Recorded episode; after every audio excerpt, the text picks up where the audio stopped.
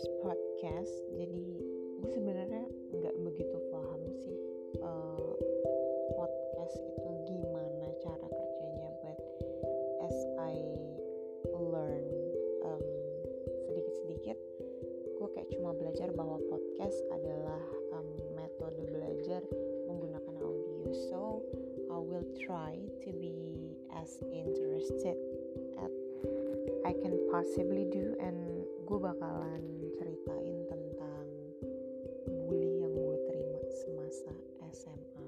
Uh, gila banget gak sih kalau ngomong